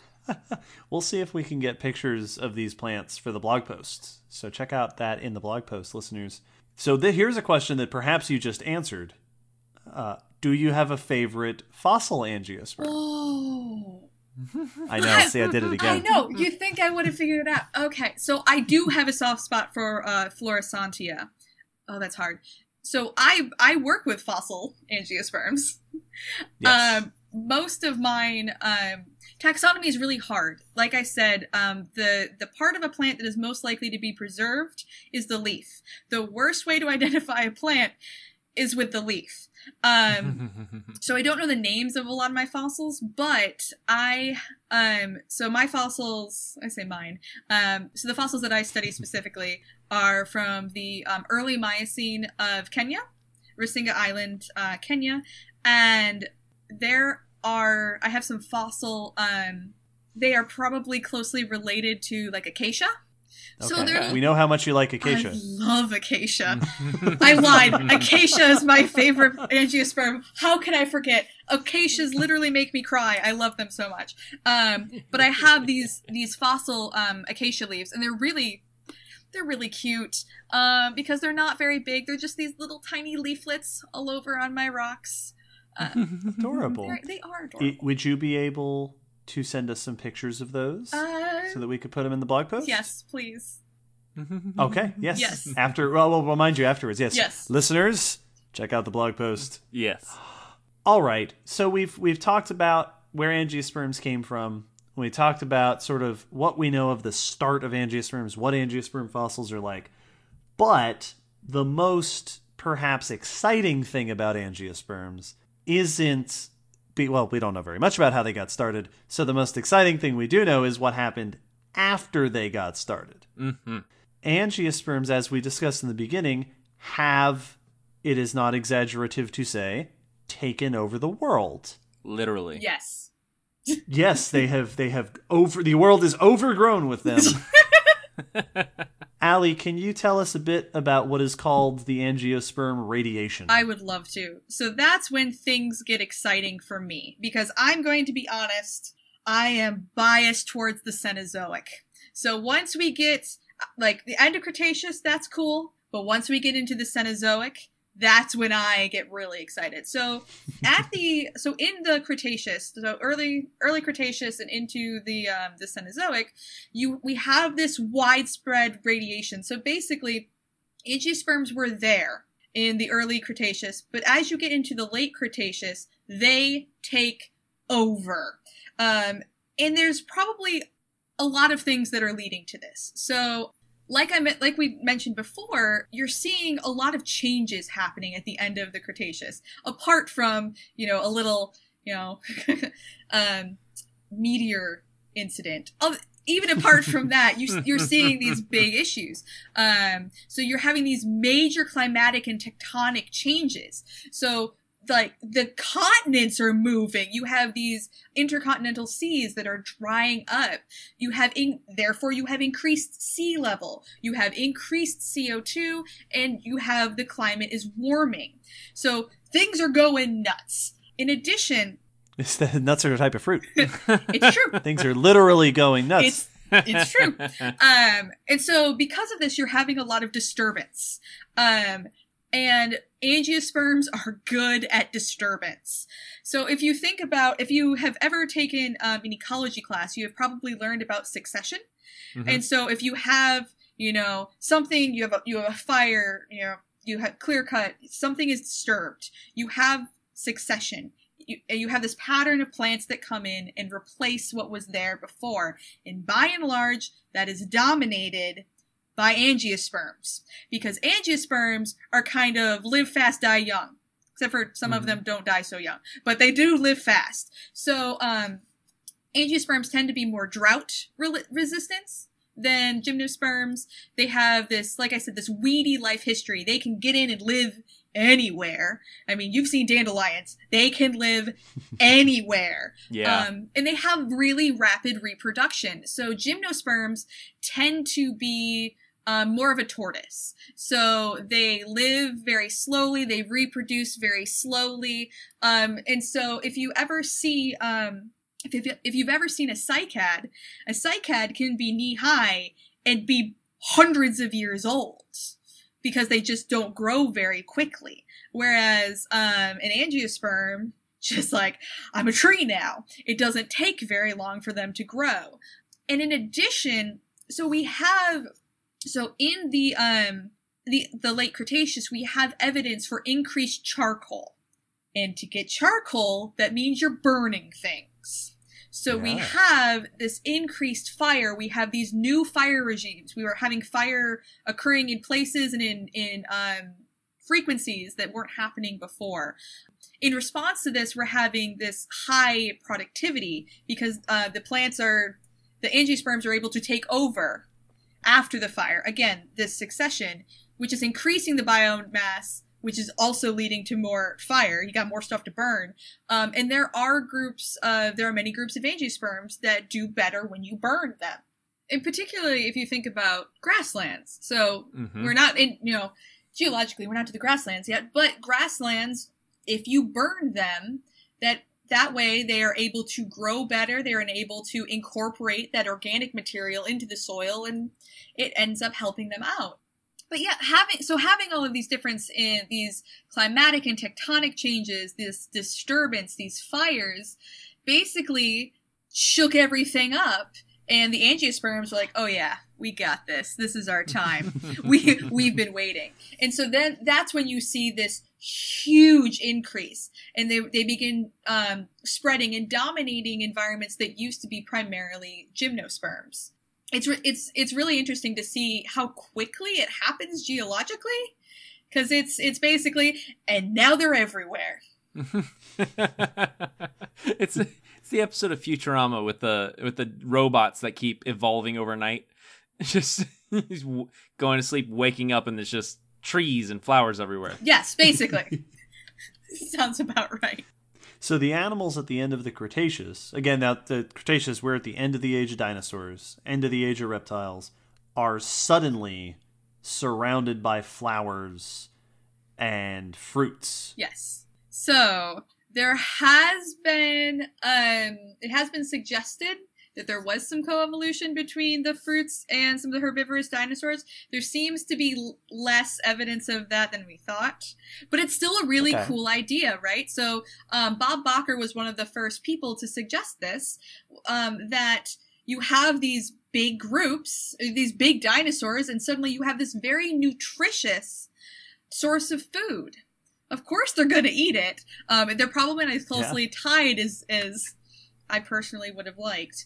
But it is it is really interesting because if they it's it's a neat thought experiment that as um like towards the end of the Cretaceous, we're having this this this change in nutrient availability. You have suddenly these much more nutritious plants. If you think about like trying to eat a pine tree, that's not going to go well for you. Mhm. But there are, are you know in in angiosperms you can eat the fruit. Sometimes you can eat the flowers. You can often eat the leaves. So they're just by and large a, a better meal. And so it, it's interesting to think that maybe if they, you know, dinosaurs hadn't had that bad day on the Yucatan, um, there might they, they might have been able to to um, really utilize that that new resource. So this at this point we should we've been mentioning it throughout the episode. We should specify and, and, and be very clear that one of the big main purposes of fruit is to be eaten and pooped out. Yes. Yes. That an animal will eat it, walk across the field, poop the seeds out later, and you have dispersed.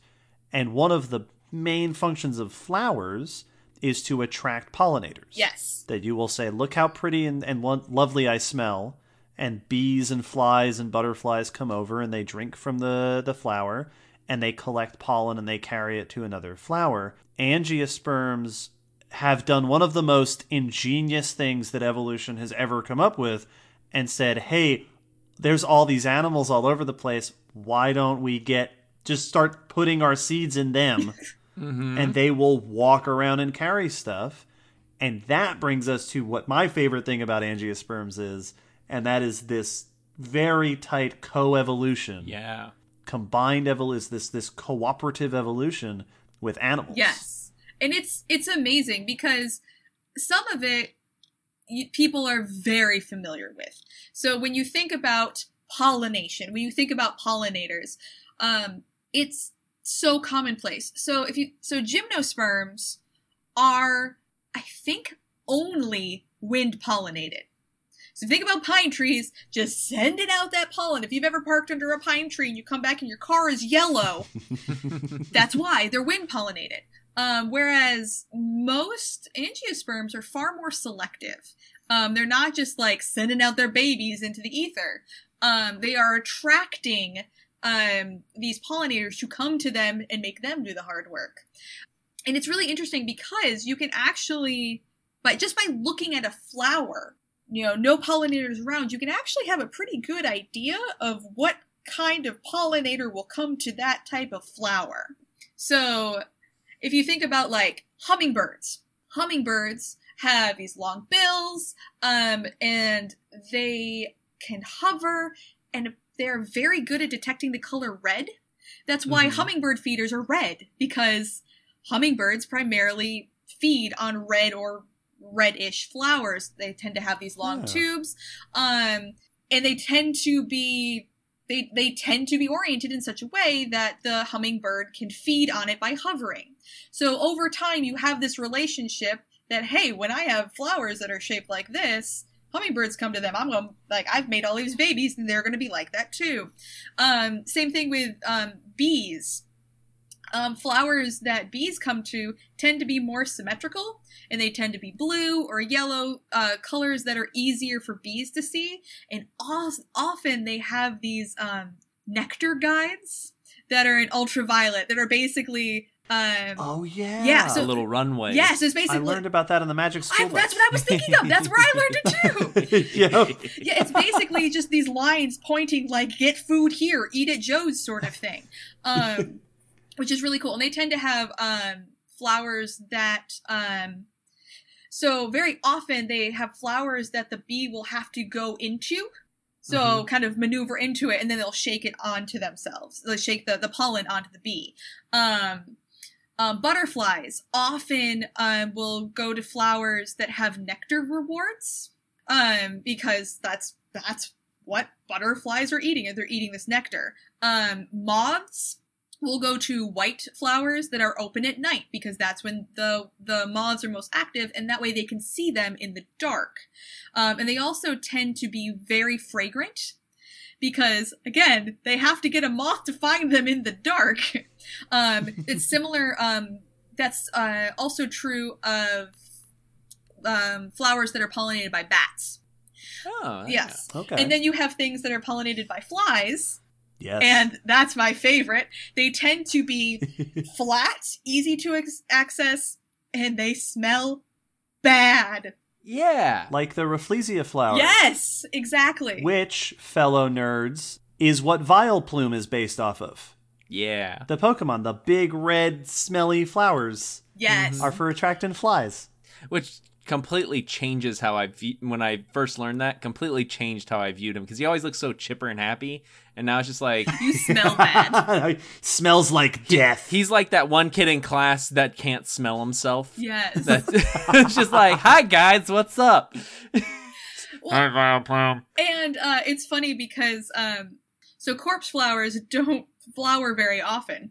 And when they do, they smell so bad. And it's a very slow process. Um, a few years ago, I went to the Missouri Botanical Gardens for research, and I was in the gardens, and they had a corpse flower. And I was there like a week or two before it bloomed. But it was funny because every botanist I talked to was like, "Did you get to smell it?" Like, no, I didn't get to smell it. yeah. Well, it's got a though they have such like a, a, fantasy quality because it's they only flower so often Right. and they're huge and they smell bad and weird and they're they're very unique looking. Like they've got this giant bowl in the middle. I have a selfie in front of the corpse flower. yeah, that's Very awesome. nice. So yeah, that they're cool. It's so fascinating to think that right, the angiosperms evolved to take advantage of animals, but to in, in in a way that I can't think of very many animals that do this, where they have evolved to be delicious. Yeah, Right. Like their whole thing is to say, "Here is food, and you should eat it, and it is me. yeah, I I am making food, and I want you to eat me." And that from there, the plants have continuously adapted to attracting certain animals, and the animals have continuously adapted to feeding on certain plants. And there's that's this is what coevolution Yes. is, just that incredible evolutionary intertwinement. and they they can just rock it off once they get in a in a symbiosis to really really weird relationships. And it's amazing how specialized they can be. Like there Yes. are flowers that can only be pollinated by one animal. Nobody else fits. Yeah, It- but it is an arms race because you you know then the pollinator is like, well, I'll just take a little bit more nectar, and the plant's like, no, that's expensive to make, so I'm going to make it harder for you to get the nectar, and it, it's Mhm. really interesting. You got these mixed signals. Yes, exactly. actually it's actually very reminiscent of what we talked about in episode 53 which was the baculum episode Mhm, Yes! mhm. where we talked about sexual selection Yes. and Yeah. how you'll have male and female parts evolving to be the perfect balance of w- welcoming and not welcome like Yes. Yeah. yes c- let let's mate not that much mating just So- just the right amount of mating Right. Exactly. Exactly. um, and we and we've talked about other. It's not just flowers, right? Because you also have that coevolution with grazers and grasslands Yes. that we talked Yes, about in before. episode 38 Exactly. So you have these groups that again are are you have the grazers that ha- are evolving these these bigger teeth that they can wear down over time so they can eat these plants that are that's full of grit. um, but it's also really interesting because one of my favorite parts definitely one of my favorite parts of coevolution between is the relationship between plants and animals specifically these um these animals that originally dispersed these seeds that are no longer here yes. Yes. I was thinking about. i'm so glad you brought this, this up is my i this is my favorite so um for example avocados Yes. I was. Yep. Yep. it's, it's Yep. this is the this is the normal example. So avocados are a big fruit with a huge seed that needs to pass through the digestive uh, system of an animal in order to naturally sprout. And there's nothing today that is big enough to not choke and die on an avocado seed and let it to pa- pass through its system. Because a, a jaguar might be big enough, but it's a little bit too big, and that's not what a jaguars are obligate carnivores, so they're not going to be nomming down on avocados. So avocados are New World. They're, Yes. they're in the Americas. Yes. Yes. So like an elephant could do it, but there are no exactly. elephants around. There used to Mhm. be.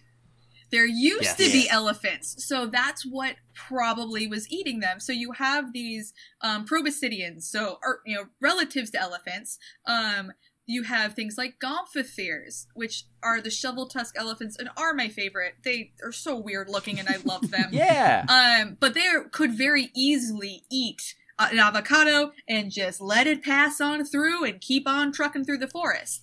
Um, also, giant ground sloths would have been big enough Yup. to do this. Um, but e- Episode 24. but even closer to home, um, so I'm from Michigan, and everything that I know, I relate back to Michigan.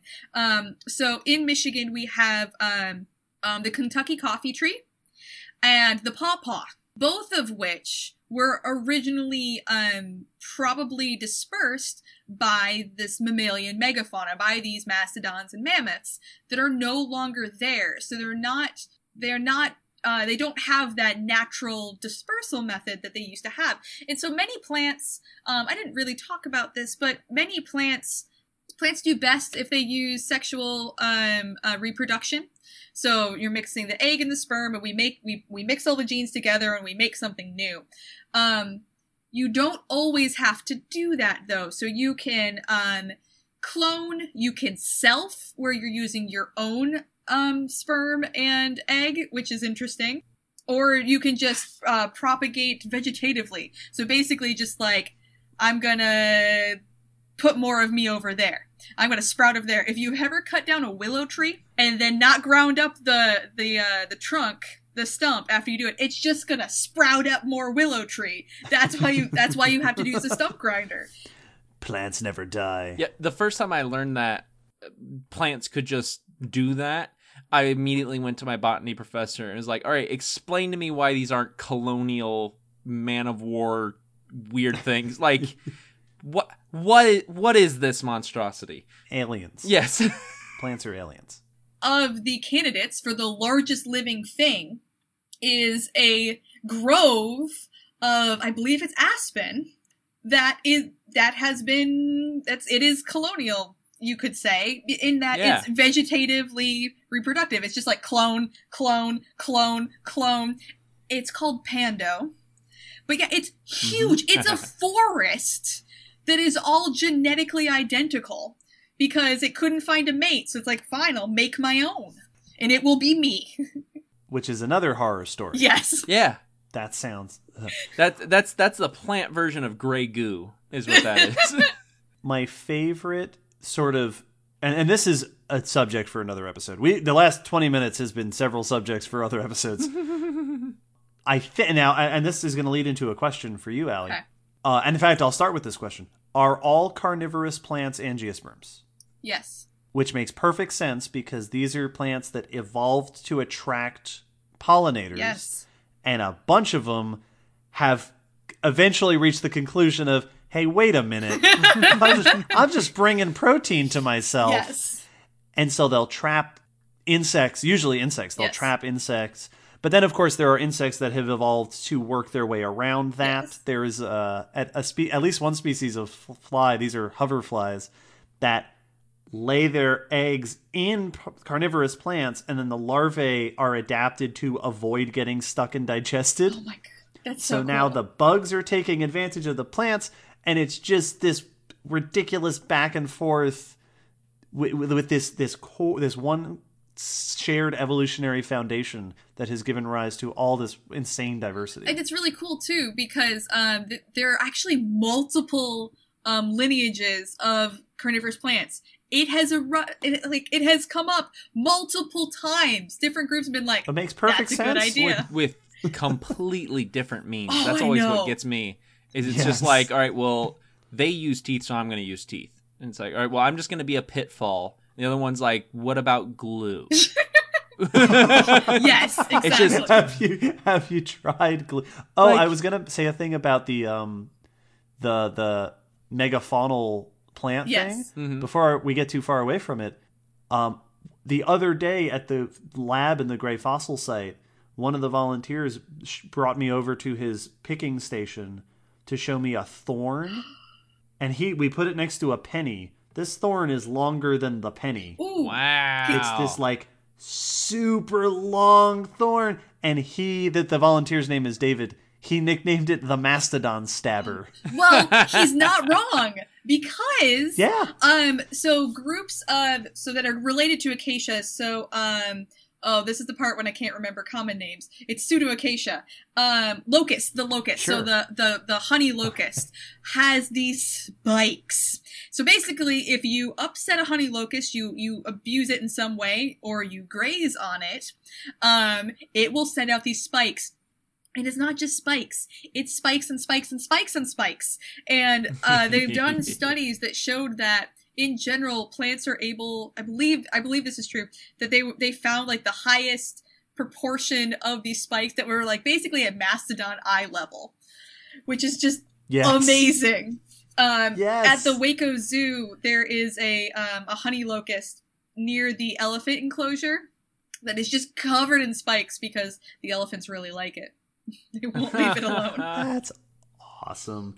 I had I had one really quick of the the animal interactions.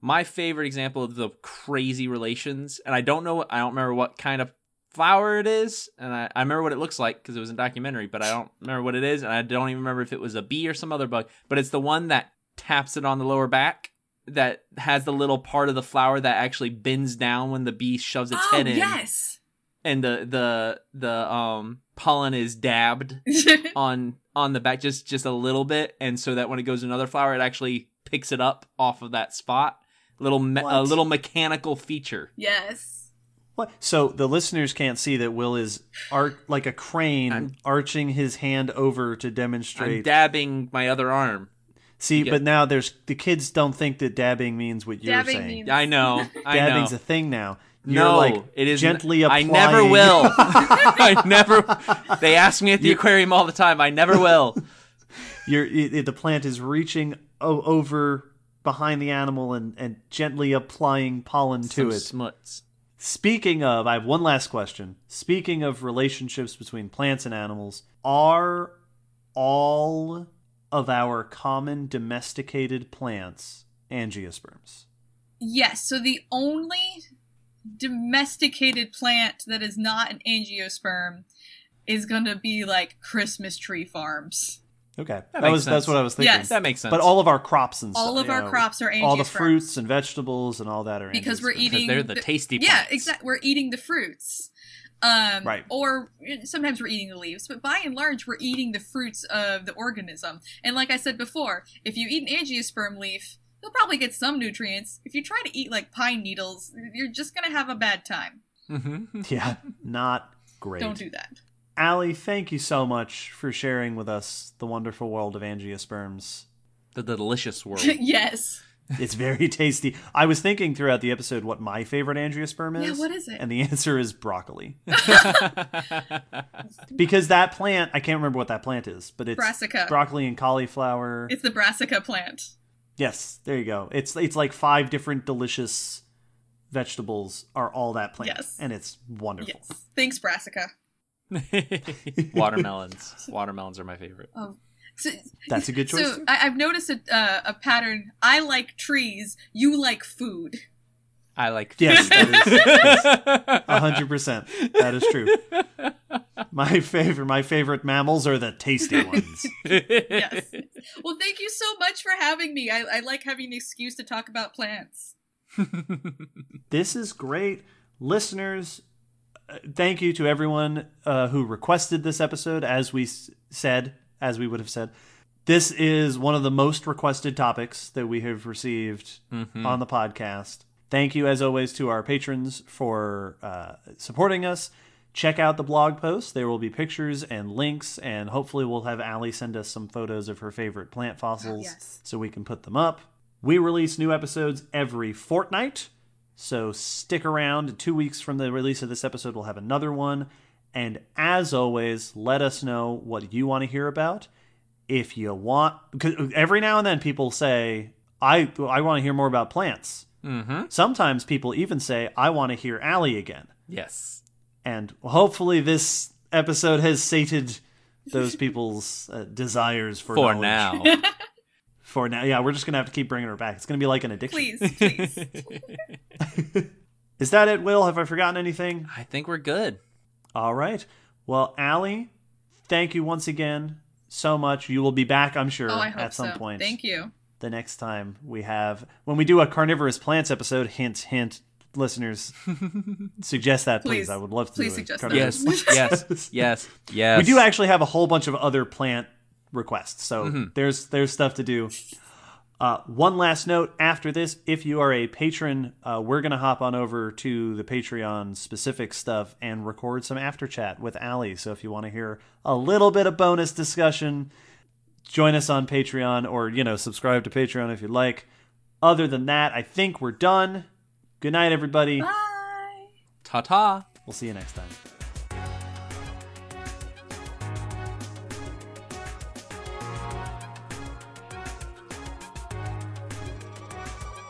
Thanks for listening to the Common Descent podcast. You can follow us on Facebook, Twitter, YouTube, and check our WordPress blog for pictures and links after each episode. Huge thanks to our patrons whose support helps keep this podcast running and who get access to bonus goodies on Patreon. The song you're hearing is called On the Origin of Species by Protodome, which we found at ocremix.org. Thanks again for listening. We hope you'll join us next time.